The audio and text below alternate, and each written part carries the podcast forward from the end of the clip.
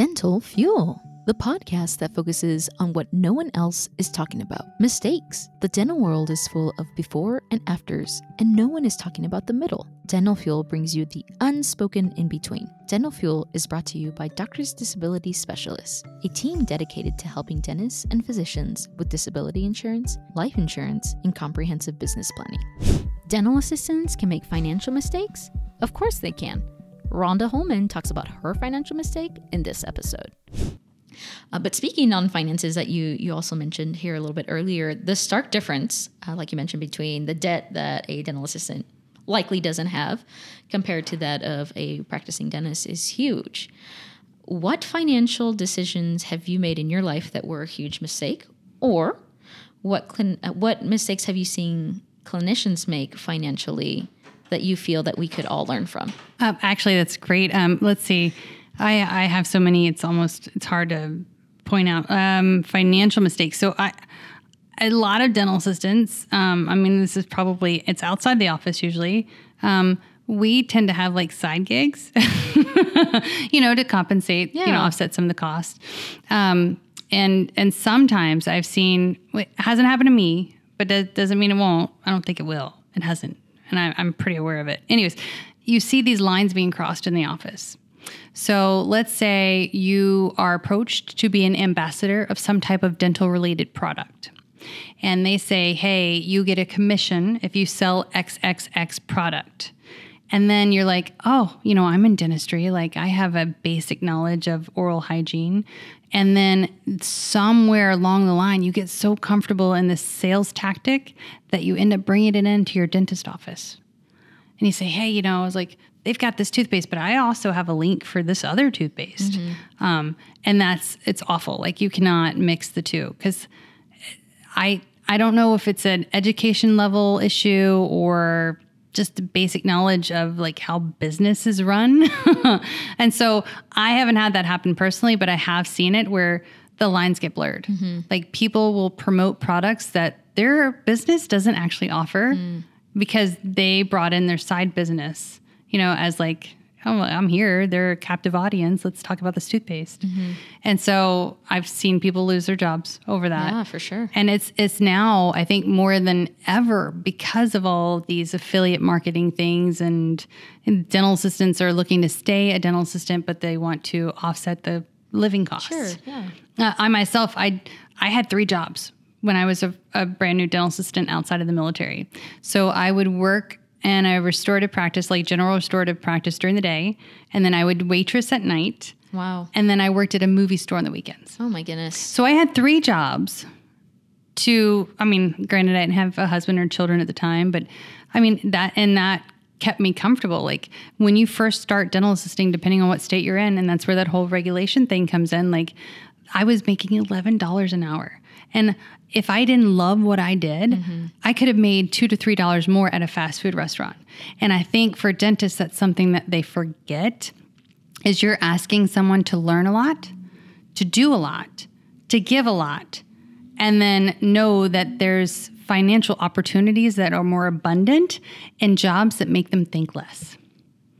And so that is a hard thing to wrap your head around as a dentist. I'm not a dentist, but I've been around enough of you guys that I see that being a fundamental cool glitch in the matrix is understanding that um, I do, I did have to sacrifice. You know, if you want me to be better, mm-hmm. like you, you have to compensate for that.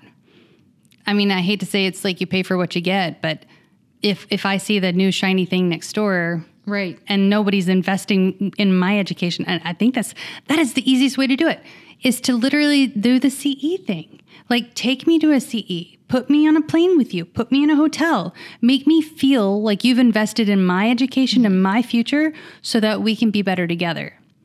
And that that honestly is like the biggest game changer uh, needle mover for a lot of dentists when they don't want attrition anymore. They want to find a core team that will stay with them till the end.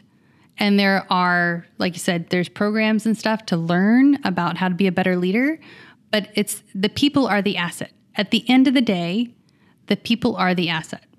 You could have the shiniest chair. You could have all the prettiest bells and whistles in your office. It's super aesthetic. You have all the tech.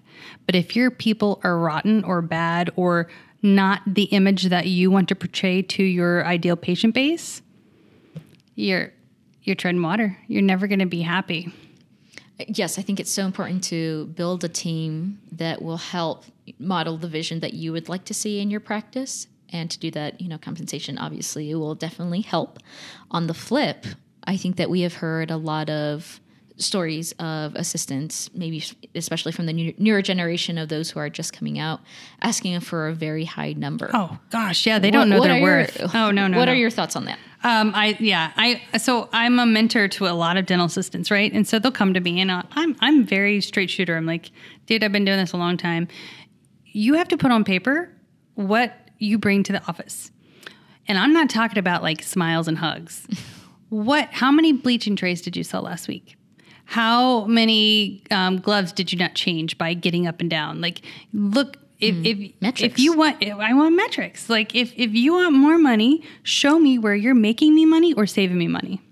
And that is a thing that I think all dental assistants can grasp that concept. I always tell people I'm like pretend it's your practice. Pretend you're the one paying for that box of gloves. Mm-hmm. Pretend you're the one who you know, has to pay for that denture to be remade if you drop it while you're cleaning it.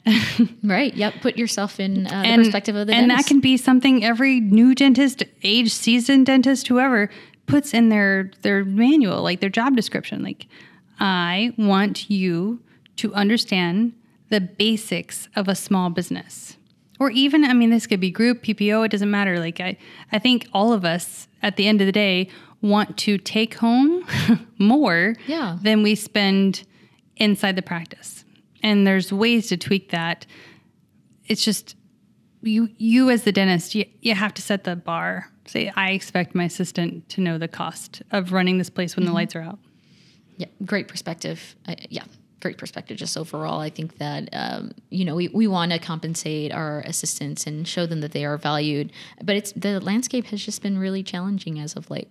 Uh, but it, it's great to see both sides. And I think that that's wonderful advice to give to assistants to bring those metrics and say, hey, like this is this is what I bring to the table. This is how I am helping you help me out a little bit. Yeah.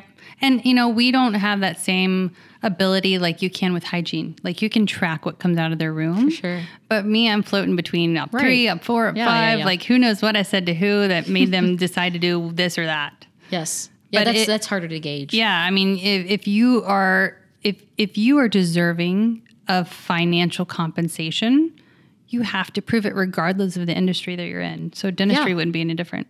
Absolutely, even for associates, that's mm-hmm. the same kind of um, same kind of thing. Yep.